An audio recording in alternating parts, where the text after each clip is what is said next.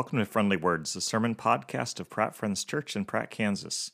The message you're about to hear was originally preached at Pratt Friends Church on Sunday, May 22nd, 2022.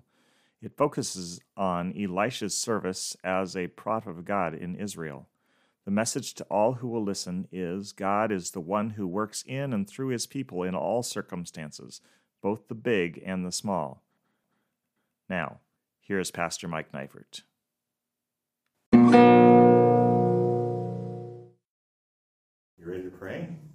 And hear God's word?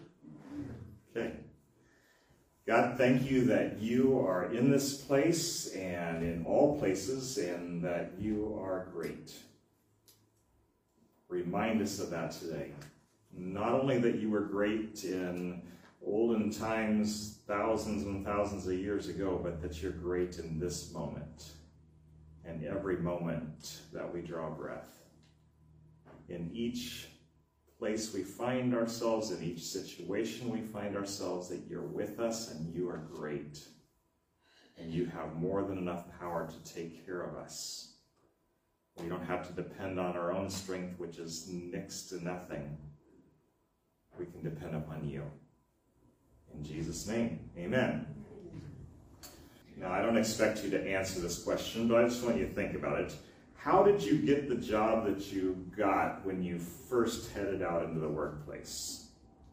I'm guessing that you heard about an opening, you filled out an application and submitted it, or maybe you sent a letter of inquiry and a resume, and then you waited for an invitation to interview or an invitation to come to work. I know there are variations on the theme, but this is generally how things work in the United States of America. You want a job, you apply, you interview, you're offered the job or you're not. I did not get hired at Wendy's. After jumping through all their hiring hoops, I guess I was just not fast food material. I'll let them off the hook though, because they're young workers now. They give me a senior citizens discount without even asking how old I am. I guess I look old enough. Anyway, most of the time we kind of have to jump through these hoops and we have to do it the same way. Uh, no one gets a job generally by picking up Thor's hammer or by pulling a sword out of a stone, things like that. That's not generally how things work. We go through this process. Well, the prophet that we're going to look at today and talk about today entered the truth speaking for God profession, if that's what you want to call prophecy. He entered that in a way that's vastly different than the usual process. The story of his initiation into this calling is found in 1 Kings chapter 19, verses 19 to 21. And I'm going to read those verses to you as a way of introducing the man. This passage comes on the heels of Elijah's encounter with God on Mount Horeb, which we talked about a week or two ago. If you remember, there were instructions given to Elijah about three guys that God wanted him to anoint. Two were to become kings, another was to become a prophet. And we read those words last week in preparation for talking about the context into which Micaiah stepped as prophet and so we're going to read them this week because we just kind of referred to them last week. So let's start at verse 19, 1 Kings 19, verses 19 through 21. It says this So Elijah went from there, that is from Mount Horeb, and found Elisha, son of Shaphat. He was plowing with 12 yoke of oxen, and he himself was driving the 12th pair. Elijah went up to him and threw his cloak around him. Elisha then left his oxen and ran after Elijah. Let me kiss my father and mother goodbye, he said, and then I will come with you. Go back, Elijah replied. What have I done to you? So Elisha left him and went back, and he took his yoke of oxen and slaughtered them. He burned the plowing equipment to cook the meat and gave it to the people, and they ate. Then he set out to follow Elijah and became his servant. Elisha, you've heard of this guy? Maybe? Maybe you've gotten him mixed up with his mentor once or twice. Elijah and Elisha kind of sound a lot alike, and I remember as a kid getting confused once in a while and wondering which one I was thinking about, or maybe I didn't even notice. Be that as it may, I love Elisha. From the moment God calls him, he is absolutely all in. He runs home after hearing Elijah's invitation, slaughters the oxen that he's been using to plow. They had 12 sets. He was driving the 12th one. He kills those oxen that he's been working with, and he has a big cookout. There's burgers and steaks for everyone, and the, the fire is fueled by the broken up equipment that he's been using. He has no place to go now except to follow Elijah. He's taken everything that he's used that he could earn money with, and he's burned it up his stuff's gone, and he's all in to follow Elijah. Actually, to follow God. I'm reminded of a conversation between Jesus and his disciples, which John recorded for us. In John chapter 6, we find many followers of Jesus are turning back from him.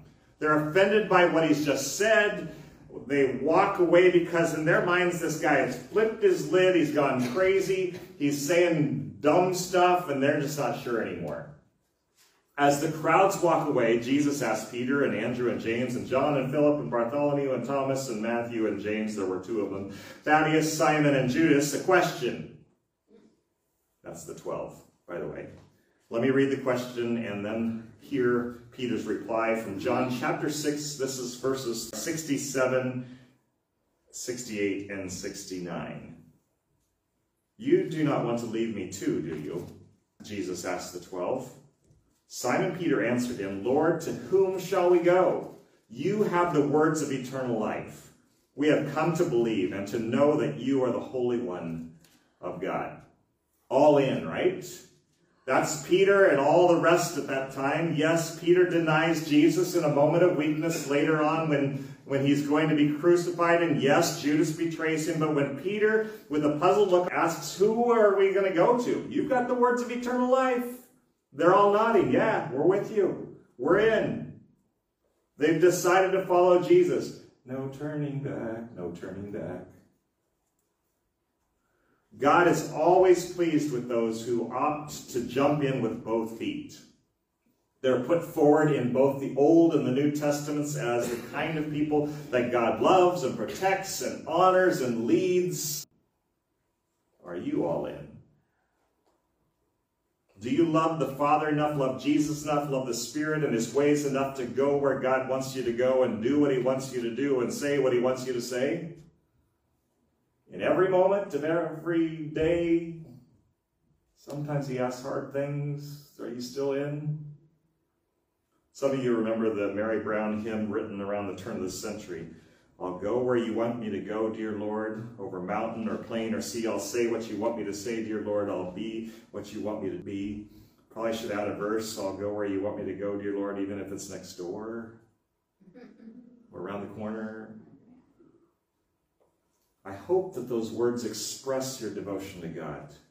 They are words which the disciples of Jesus and the man of God that we're focused on today would gladly have sung. Elisha would have sung that. Now, we're not done with Elisha's initiation as prophet yet. I told you that the way that he got the job was a little bit different than most, and the more famous part of his induction is found in 2 Kings chapter 2.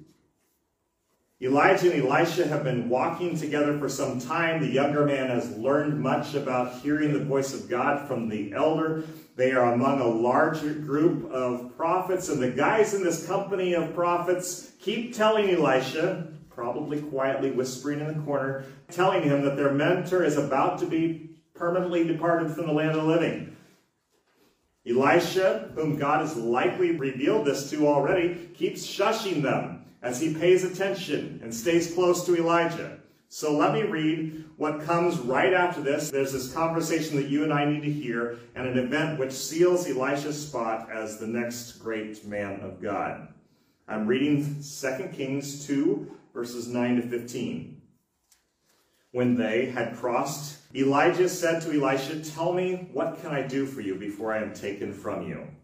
So Elijah already knew what's going on anyway, right? Let me inherit a double portion of your spirit, Elisha replied. You have asked a difficult thing, Elijah said, yet if you see me when I am taken from you, it will be yours. Otherwise, it will not. As they were walking along and talking together, suddenly a chariot of fire and horses of fire appeared and separated the two of them, and Elijah went up to heaven in a whirlwind.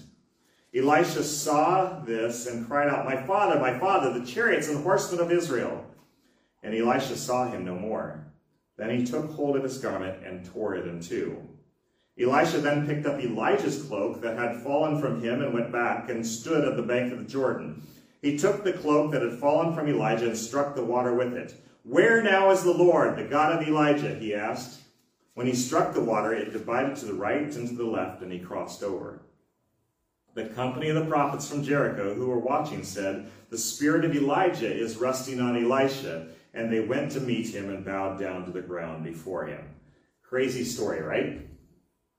God takes one faithful servant to heaven in a fiery chariot with fiery horses and sends another faithful servant to continue the work which the other had begun. Elisha asked for a double portion of Spirit. Elijah said he could have it if he saw him leave, and God fulfills that. And does Elisha get what he asked for? That's what we're going to investigate this morning.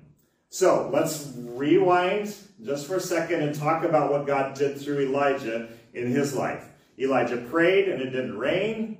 Elijah was fed by ravens, and then when he went to Zarephath, he came to that widow's house, and the oil and the flour never ran out as long as the, the drought was going on. Then he went to Mount Carmel, and he called down fire from heaven to prove that God was God and Baal was not.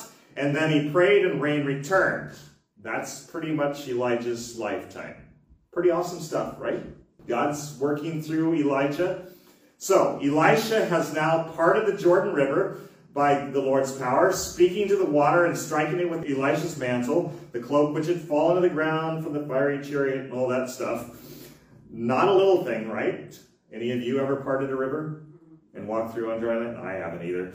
Uh, certainly evidence enough that God was with the man, but not exactly a double portion. Think of all the things that had happened that God had done through Elijah.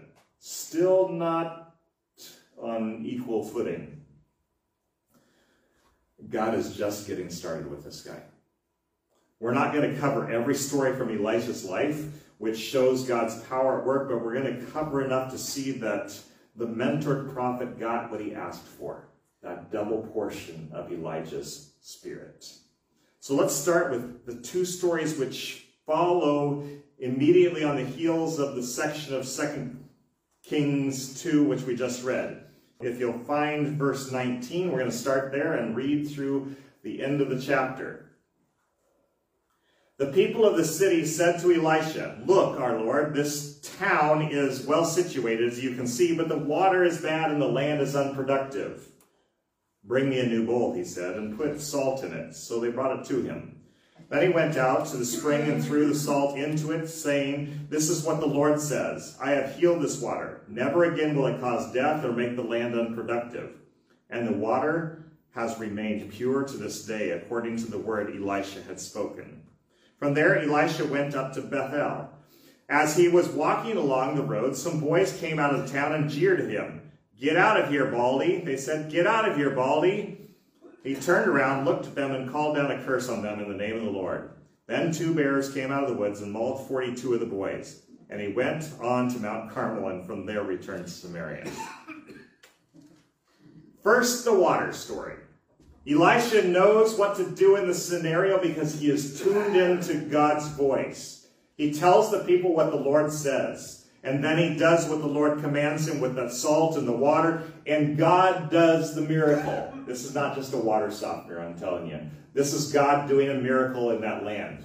He cleans up all the water so that the land can then produce the crops that they need. And it's not just for that moment. It says that it remains to this day. Whenever this was written down, whenever the person who is recording these things for us whenever God inspired that story, we know at that time it was, it was still pure and the people were still having a productive land. And perhaps even today, that water is still pure. I don't know where exactly it was. So when you and I need a situation fixed, we would do well to turn to God in prayer, just as Elisha did. He's the only one who can bring about lasting results. Yeah, we can fix things, but God can fix these things permanently. And then there's the bears in the woods story. Goldilocks and the three bears, this is not. Elisha, who I guess looks more like Sheldon than like me, endures a bit of ridicule. and again turns to God. I ask permission. I know this is hard to understand, but he curses his tormentors in the name of the Lord, and the lot of them find themselves in the center of a bear mauling frenzy. Two things here. First, never tease a bald guy who loves the Lord. you see that, right? And second, trust God to take care of any slights loved your way or his. I'm not sure exactly why God sent bears and caused such great harm to these boys, but it's likely that these boys were mocking God and not just his prophet. Perhaps their words were blasphemous. Whether that's the case or not, I am confident that God was right in his judgment because he's always right in his judgments. Bear this in mind and trust God while watching your words carefully when you speak about him. That takes care of chapter 2. There are eight more chapters in which Elisha appears in 2 Kings. Eight. In most of those chapters, there's a miracle story. In many, there are more than one. In the chapters which don't include a mighty act of God, Elisha is speaking truth to people faithfully, and what he says is coming to pass. Obviously, we cannot cover every bit of chapter 3, 4, 5, 6, 7, 8, 9, and 13. I'll cover a few of the things from which we can learn parts of the narrative which will show how great our God is and how he can use a man or a woman who submits to him for the good of his people and for God's glory. If you're a believer and you are filled with the Spirit of God, he can use you for his glory and for the good of his people. The ways that he uses you won't likely look like the ways he used Elisha because he has things for you to do that are different than what Elisha had to do. But God's power will be seen in you as you submit to his will and follow him. You ready for the Cliff Notes version of Elisha's life? That's all we have time for today. I'm going to jump and skip throughout the stories, and rather than focus on the big stories, we're going to look at some of the little things that God did through Elisha. And my hope is that together that we'll see God's goodness and greatness as he works in and around and through his prophet Elisha. So I'm going to take us first to the end of chapter 4. We're going to start at verse 42 and read through the end of the chapter there as well. So read with me 2 Kings 4, 42 through 44.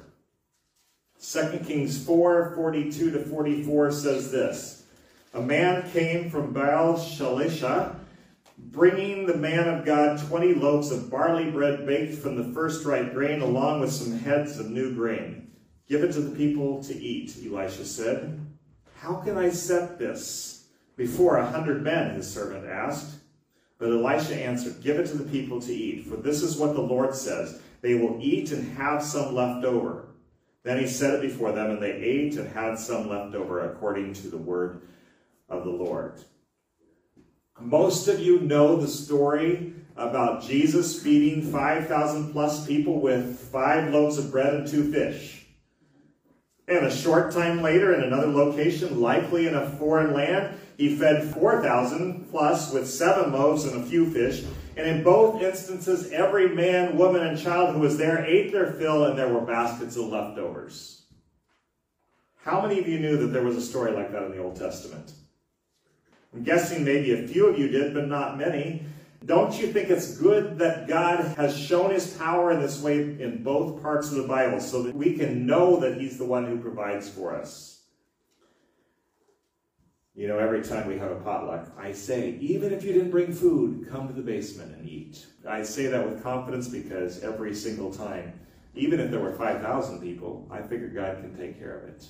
And yeah, maybe somebody will say, well, people just brought enough food. Well, yes, but God provided that food, prompted those people to cook that food, so we had enough. So always come for potlucks and always stay because God is a provider, and we can trust Him for His provision.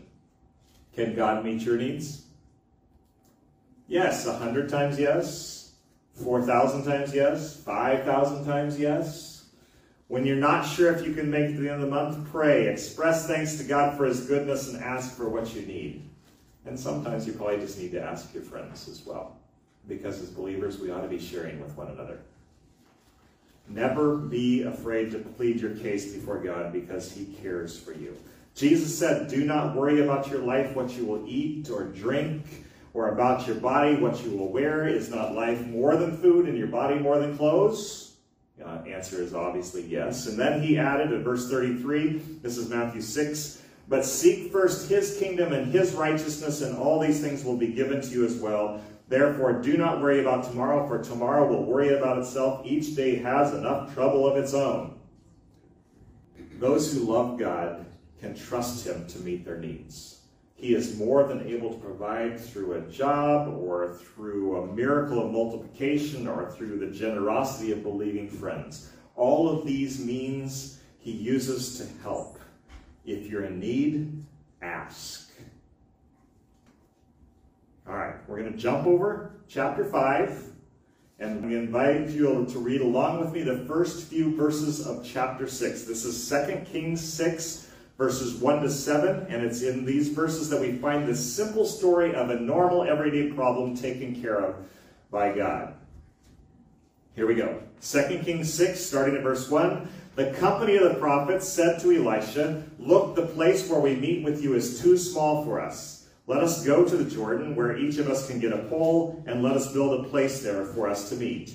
And he said, Go. Then one of them said, Won't you please come with your servants? I will, Elisha replied, and he went with them. They went to the Jordan began to cut down trees. As one of them was cutting down a tree, the iron axe head fell into the water. Oh no, my lord, he cried out, it was borrowed. The man of God asked, Where did it fall? When he showed him the place, Elisha cut a stick and threw it there and made the iron float. Lift it out, he said. Then the man reached out his hand and took it out. All right, ducks float, boards float, styrofoam floats, boats float, axe heads float. What? Only God can make that last one happen. I have never seen an axe head float. I have never seen a car float. Elisha listens to God and does as God commands, and the iron rises from the watery depths. Do you think of God as one who cares about the little things in your life? You borrowed a tool from somebody and it's lost. Where is it? God knows. Do you know him as the one who can make things like this happen? I remember happening upon a woman years ago outside an apartment complex who had misplaced her keys. She was frantically looking for them everywhere, and I asked if I could pray with her about her keys, and her response was, I don't want to trouble God about something that small. God is not troubled at all by things big or small. He cannot be troubled because he has all the power in the world and he knows all the things in the world. How can you trouble a God who actually is God? God has power to spare. He knows things that you don't know. How could he be troubled by anything? Ask. Am I repeating myself? I think I said ask earlier.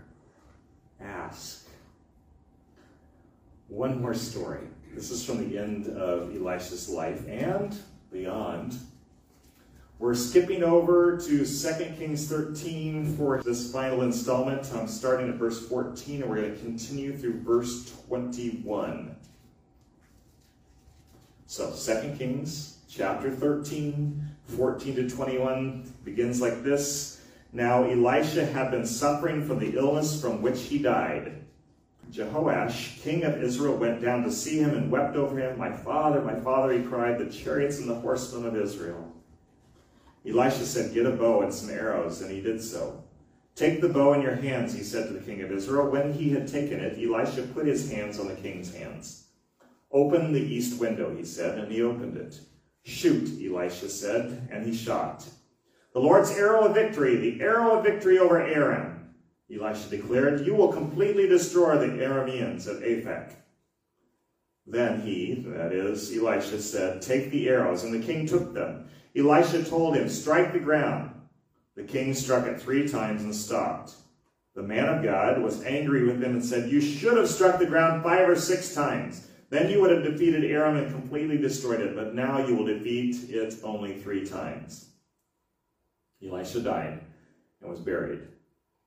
Now, Moabite raiders used to enter the country every spring. Once, while some Israelites were burying a man, suddenly they saw a band of raiders. So they threw the man's body into Elisha's tomb. When the body touched Elisha's bones, the man came to life and stood up on his feet.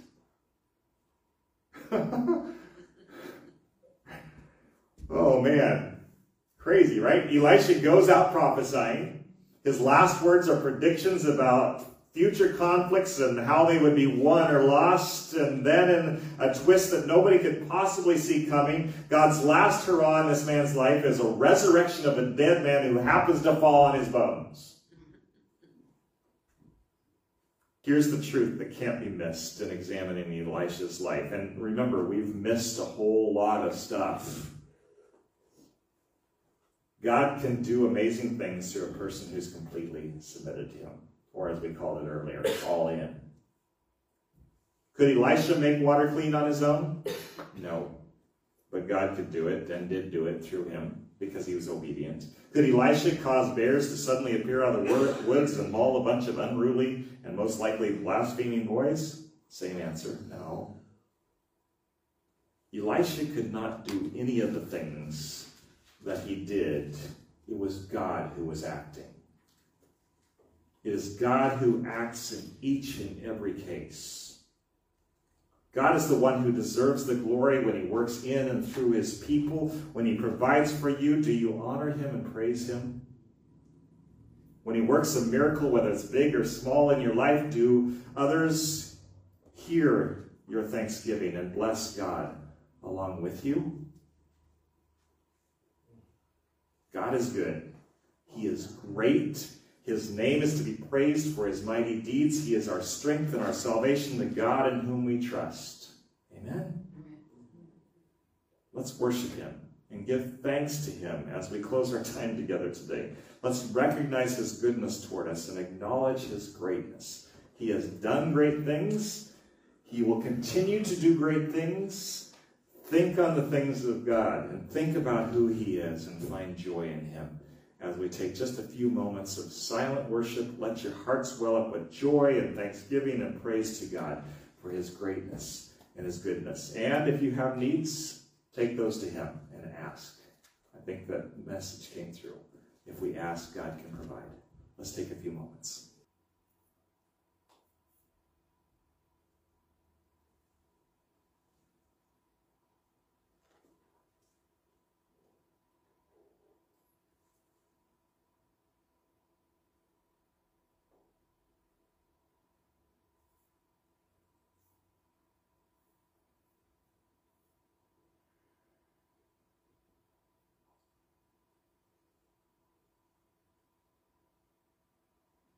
God, help our souls to sing of your greatness and to trust you this week.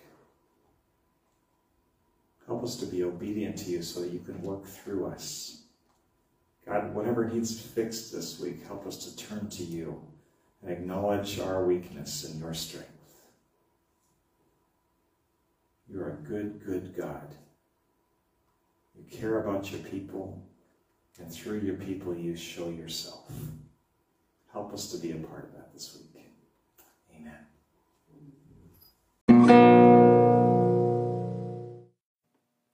We hope you have been encouraged and challenged by today's sermon. If you want to hear each week's message, be sure to subscribe to Friendly Words in your podcast app. May God bless you as you follow Jesus in the power of the Holy Spirit.